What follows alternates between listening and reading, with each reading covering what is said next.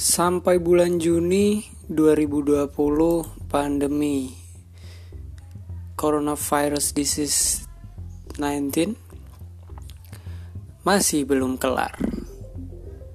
Ini situasi yang unpredictable banget. Kita nggak tahu kapan selesainya, kita nggak tahu kapan normalnya. Hari ini udah mencapai angka 33 ribuan jumlah kasus positif yang ada di Indonesia dan pemerintah mengeluarkan masih akan ya, masih akan mengeluarkan kebijakan new normal. Apakah new normal adalah new hope buat kita? Yuk kita bahas di Baju Bau Podcast Bayu Arganata.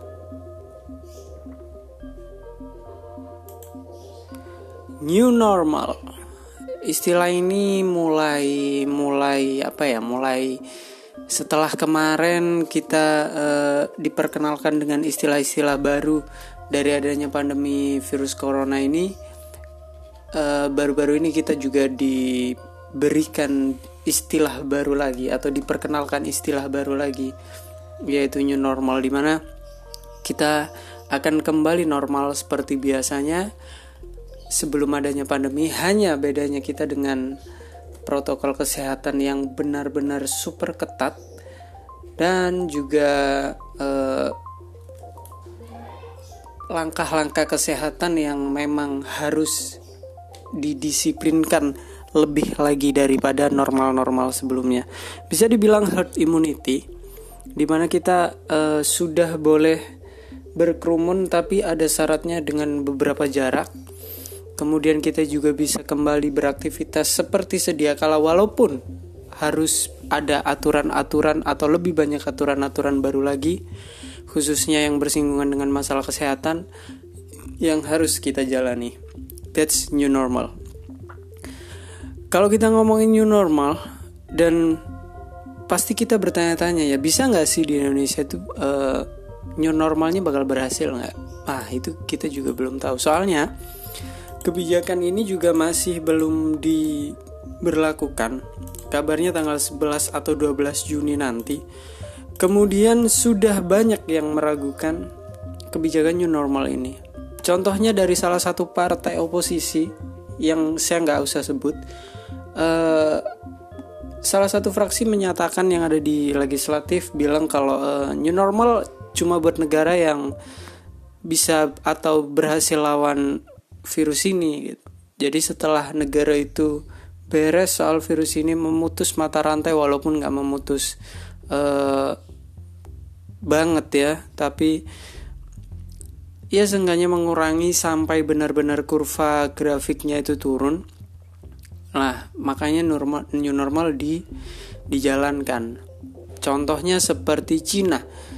Cina puncaknya mungkin udah beberapa bulan kemarin ya dan Cina udah mulai beraktivitas khususnya di Wuhan seperti sedia kala dengan menerapkan protokol kesehatan yang lebih ketat, yang lebih disiplin dan banyak aturan baru yang bersinggungan dengan masalah kesehatan di aktivitas sehari-hari manusianya. Ada juga Vietnam, ada juga Jerman dan banyak negara maju yang udah memutus mata rantai. Sebenarnya bukan memutus sih ya, tapi udah uh, ngerem dan pakem banget mata rantai penyebaran coronavirus di negaranya masing-masing. Ada juga negara yang setelah new normal dijalankan malah efeknya lebih luar biasa, menakutkan, mengerikan atau bisa dibilang gagal total. Contohnya Swedia. Swedia itu negara Nordik ya. Uh, di sana waktu dunia gonjang-ganjing soal soal penyebaran virus corona mereka santai-santai aja.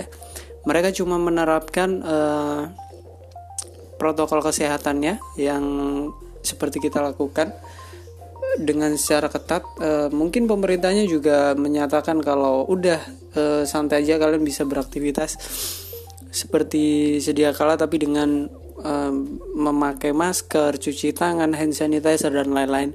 Nyatanya um, kurva di kurva atau grafik di Swedia terus meningkat dan menunjukkan angka yang rasanya eh, kebijakan ini gagal dilakukan karena dari eh, 14 hari dari 14 hari terakhir ketika Swedia mengalami penanjakan yang sangat signifikan eh, angka kasus positifnya selama tujuh hari sudah lebih dari 4.000 orang tewas di negara yang penduduknya cuma sekitar 10 juta jiwa.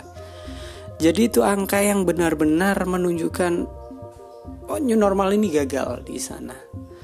Jadi uh, herd immunity di Swedia tidak berjalan dengan semestinya dan di luar prediksi, sangat jauh di luar prediksi.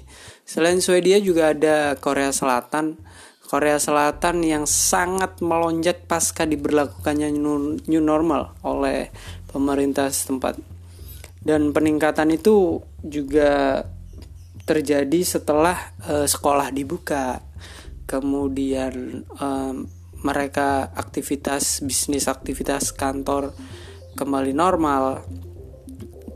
Kemudian akibatnya arah Korea Selatan mencabut kembali atau mengeluarkan kebijakan baru untuk memutus uh, penularan yang sangat banyak ini dengan memperlakukan lockdown juga, balik lockdown juga. Jadi mereka uh, menyatakan new normal ini gagal total bagi mereka. Balik lagi ke Indonesia di mana uh, wacana new normal ini masih menjadi semacam pilot project untuk kota-kota besar seperti ibu kota, mungkin Surabaya juga. Tapi kalau kita lihat dari uh, berita yang ada ataupun data yang ada, Surabaya masih parah ya, khususnya Surabaya dan uh, secara umum Jawa Timur jadi mungkin masih jauh dari um, pemberlakuan new normal. Mungkin di Jakarta masih bisa sih. Karena di Jakarta udah mencabut PSBB-nya sih kalau nggak salah. Udah nggak diperpanjang lagi untuk uh, ke depan ini. Mereka memperpanjang hingga sampai pertengahan Juni ini dan kemudian memperlakukan new normal itu tadi. Berkaca dari Swedia dan Korea Selatan, mungkin gak sih Indonesia berhasil dengan new normalnya? Kita nggak pernah tahu. Kita nggak pernah tahu karena di satu sisi kalau kita ngomong atau mengklaim kita negara maju, enggak ataupun belum. Jadi ukuran negara maju uh, bukan hanya ekonominya aja ya yang kuat, tapi yang paling penting menurut saya adalah mental dan sumber daya manusianya. Sumber daya manusia kita bukan mau meragukan, tapi uh, dengan kebijakan yang bukan new normal aja PSBB kemudian apa physical distancing itu udah masih banyak yang melanggar, apalagi uh, ketika new normal di jalankan. Ibaratnya ketika new normal dilakukan uh, orang sudah merasa ah nih udah bebas dari virus itu padahal enggak. Presiden udah bilang uh, kita harus berani hidup berdampingan dengan virus itu. Oke. Bagi sebagian orang menyadari hal itu dan bila kebijakan new normal udah dilakukan, hanya segelintir orang yang mampu berhasil menjalankan kebijakan itu dengan semestinya herd immunity. Tapi bagi lebih besar orang lagi saya masih pesimis. Bukan harus optimis terus ya dengan pemerintah tapi kita harus berpikir ulang. Kalau memang kebijakan pemerintah itu benar-benar didukung atau di prosesnya di dijalankan dengan menimbang banyak sesuatu, iya. Tapi apakah hasilnya menyenangkan semua orang belum tentu juga. Kemudian eh, kebijakan itu apakah benar-benar berhasil secara 100% atau menuju angka persentase yang tertinggi dari batas 100% kita juga nggak tahu. Semua ini gambling istilahnya. Di mana kondisi sumber daya manusia kita masih jauh dikatakan sebagai SDM negara maju. Kalau kita ngomong ada benarnya juga orang yang bilang new normal hanya untuk negara-negara maju yang udah melewati puncak corona. Iya. Tapi optimisme kita uh, untuk berhasil keluar tidak bersembunyi lagi seperti sekarang ini itu harus dibangun juga. Bukan berarti kita menyerah tanpa ada solusi. Udah bagus pemerintah udah mengeluarkan kebijakan new normal tapi apakah itu akan menjadi jalan satu-satunya atau harapan baru? Apakah new normal adalah new hope buat kita? Itu tergantung kita masing-masing. Bagi saya, uh, new hope bagi diri kita sendiri belum tentu juga new, new, normal. Harapan kita berada di diri kita masing-masing. Semua orang punya harapan yang berbeda-beda walaupun jalannya berbeda-beda walaupun tujuannya sama yaitu terbebas dari virus ini. Kalau terbebas, menurut saya enggak. Virus ini akan menjadi virus baru yang seperti virus sebelum uh, ini ada dan sudah hidup berdampingan dengan kita. Akan jadi seperti itu.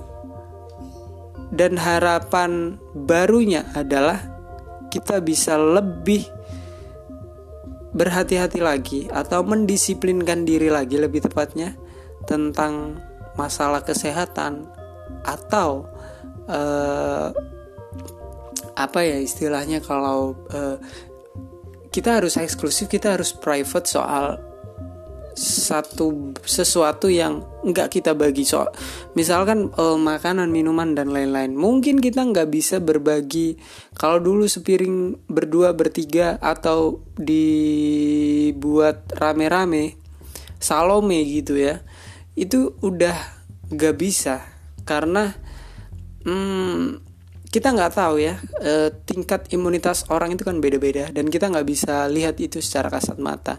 Siapa tahu ada virus ya kalau bukan corona yang membahayakan pun juga virus yang membahayakan pun juga sama. Nah itu kita bisa lebih sadar ke sana harapan barunya.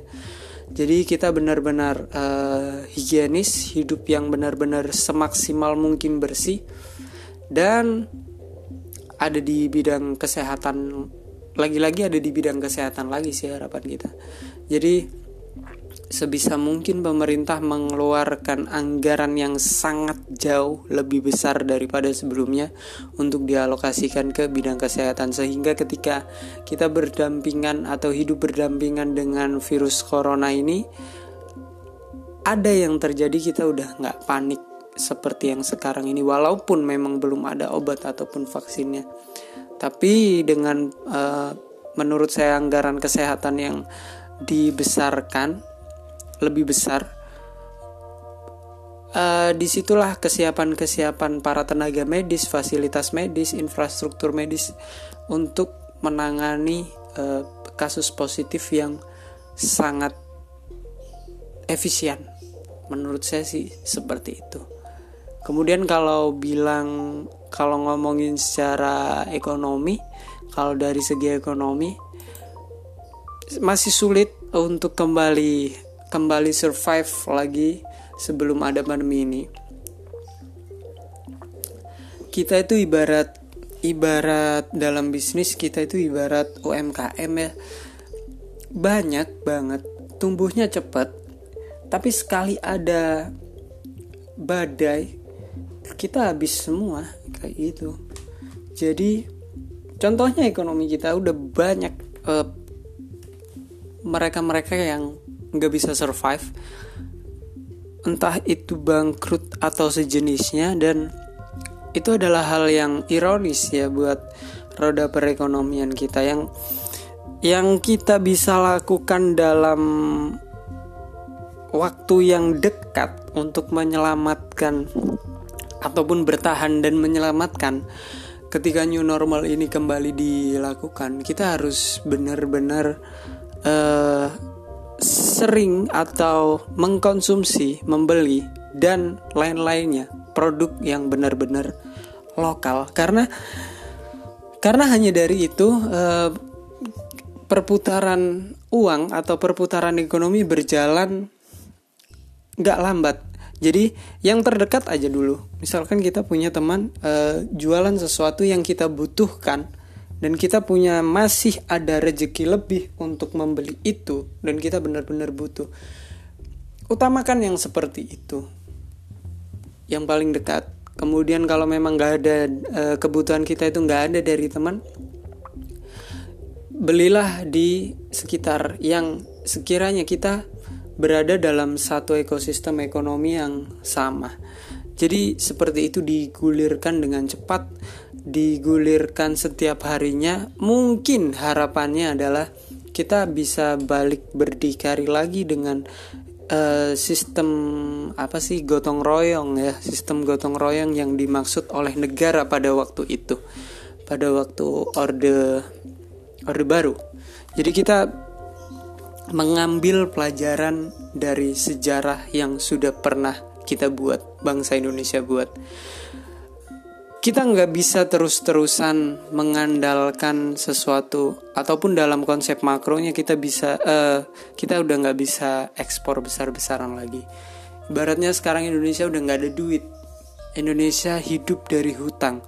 Kita nggak bisa uh, terus-terusan seperti itu sebagai rakyatnya kalau negara ini terus-terusan seperti itu kita nggak akan pernah maju dan moto Indonesia maju itu nggak nggak bakal tercapai dalam waktu yang singkat.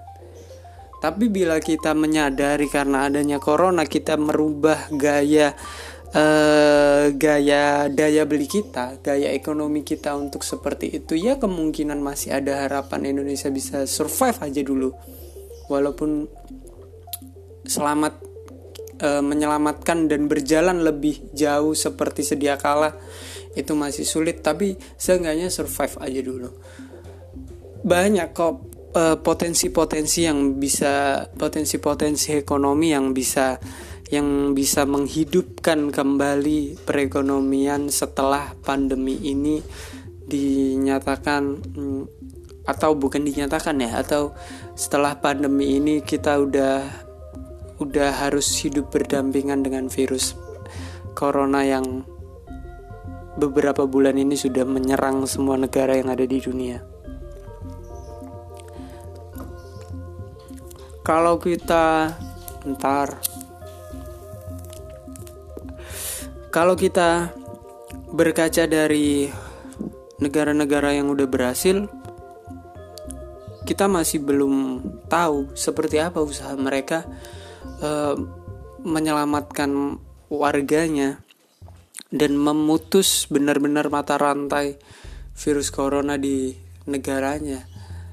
Kita lihat Wuhan yang kacau balau pada bulan itu, pada bulan-bulan itu dia sudah mencapai titik puncaknya dan berhasil menurunkan secara tajam eh, kasus positif yang ada di tempatnya Kemudian Cina menyatakan dirinya kepada dunia kita udah bisa kembali normal. Ada juga Jerman yang seperti itu, ada juga Vietnam yang seperti itu. Apakah Indonesia bisa seperti itu masih belum tentu jawabannya. Kita bukan uh, kita bukan mereka gitu loh di mana mereka besar dan hidup dengan ideologi yang mereka anut dan ideologi itu ber ber berimpact langsung kepada kehidupan mereka entah itu secara nalar, secara pembangunan sumber daya manusianya itu juga berimpact langsung. Beda dengan kita yang uh, bangsa ini, bangsa ini kan disatukan oleh kesamaan nasib. Sama-sama pernah dijajah Belanda. Makanya kita namanya dulu Hindia Belanda. Jadi dan bukan menyalahkan bahwa ideologi kita itu salah. Enggak. Pancasila itu sempurna. Hanya kita kurang memahaminya saja dan meng, mengimplementasikan kepada diri kita masing-masing di setiap harinya. Jadi Pancasila yang sesempurna itu kita nggak bisa menyatukan diri dengan dengan dengan Pancasilanya sehingga kita itu nggak berimpact kepada pembangunan sumber daya manusia kita. Bisa dikatakan kalau mau jadi negara maju Indonesia ini susah sedangkan ideologinya aja uh, nggak nggak nggak nggak masih belum menyatu masih belum banyak menyatu. Itu soal sumber daya manusia. Menurut saya kenapa saya bilang uh, dan menekankan terus soal pesimisme saya tentang new normal ini kepada sumber daya manusianya ya memang itu yang paling yang paling yang paling susah di Indonesia dibenahi yang paling parah. Dan udah tujuh kali kita ganti presiden juga pembangunan sumber daya manusianya masih masih gini-gini aja gitu. Apalagi diberi studi kasus atau masalah sebesar corona ini.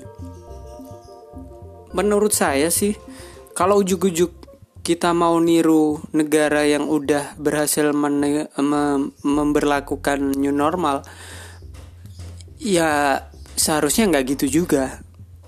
Kita boleh niru, tapi dengan pertimbangan-pertimbangan yang bisa nggak ya di sini ya gitu. Kalau secara realnya solusinya apa, kita juga sama-sama nggak tahu. Bagusnya pemerintah masih mau mengambil langkah untuk melakukan new normal di negara ini. Balik lagi soal uh, negara yang gagal total ini tadi kita tahu ya Swedia adalah negara di benua Eropa sana di mana kebanyakan rata-rata orang di benua Eropa itu adalah manusia-manusia yang berpikiran maju lebih maju daripada kita lah ya lebih banyaknya bukan semuanya tapi ternyata mereka juga gagal total melakukan atau menerapkan kebijakan new normal ini Angka kematian banyak dalam waktu yang singkat karena kasus positif corona. Itu yang sangat membahayakan. Bagaimana nanti ketika new normal digalakkan di Indonesia? Dalam perhitungan tempo pekan, angka positifnya menanjak sangat-sangat drastis. Itu yang membahayakan. Kita harus kembali kembali menutup diri lagi seperti yang dilakukan oleh Korea Selatan. Apakah itu yang yang yang akan kita lakukan? Kalau menurut saya, kalau sudah ada sesuatu hal atau negara yang udah berpengalaman seperti itu, kita harus menimbang lagi apakah new normal ini tepat buat kita. Bisa dan sangat tepat dilakukan kalau orang-orang benar-benar mau sadar tentang kesehatannya dan jaga diri satu sama lain untuk memutus secara kuat mata rantai penyebaran virus corona ini. Negara-negara di sebelahnya Swedia ada Norwegia, ada Finlandia, ada Denmark. Mereka lebih bisa me mengatur atau memperlakukan kebijakan yang impactnya angka positif hingga kematian di sana bertahan di angka yang seperti itu bahkan menurun. Walaupun memang mereka sudah sangat lama menerapkan kebijakan PSBB dan lockdown. Semacam PSBB seperti itu dan juga lockdown total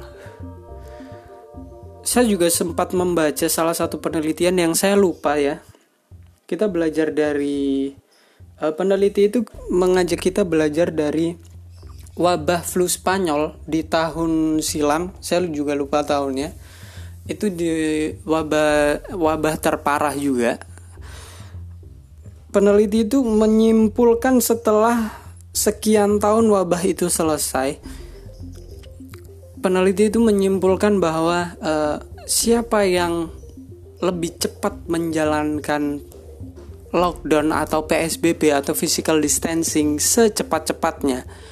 Dan maksudnya cepat itu awal ya. Siapa yang lebih cepat lebih awal menerapkan kebijakan lockdown dan harus berhati-hati dengan uh, kapan dibukanya lockdown ini atau PSBB ini mereka yang akan survive duluan di bidang ekonomi dan kesehatan nantinya jadi kalau kita bisa uh, bilang atau kita bisa relatekan kata-kata itu di pepatah, kita mundur aja dulu dua langkah untuk maju empat langkah ke depan gitu. Di saat kita udah benar-benar uh, menutup diri atau mundur dari langkah normal biasanya, kita udah menghemat tenaga, waktu maupun biaya yang bisa kita tabung untuk berjalan empat langkah ke depan sementara negara-negara lainnya masih berjalan di level ketiga. Mungkin bisa seperti itu sih, masuk juga penelitiannya menurut saya. Dan sekali lagi, apakah new normal adalah new hope buat kita? Itu masing-masing kalian sudah punya harapan masing-masing mengenai penanganan virus ini dan kebebasan hidup kita untuk kembali seperti sedia kala sebelum adanya pandemi ini. Kita nggak bisa kita nggak bisa menerka-nerka, kita nggak bisa tahu kapan berakhirnya, tapi yang jelas kita punya harapan untuk balik lagi normal dan hidup berdampingan dengan virus ini dengan berbagai macam aturan baru yang harus kita sepakati. Baju Bau Podcast Bayu Arganata. Terima kasih dan mungkin saja selamat datang di New Normal.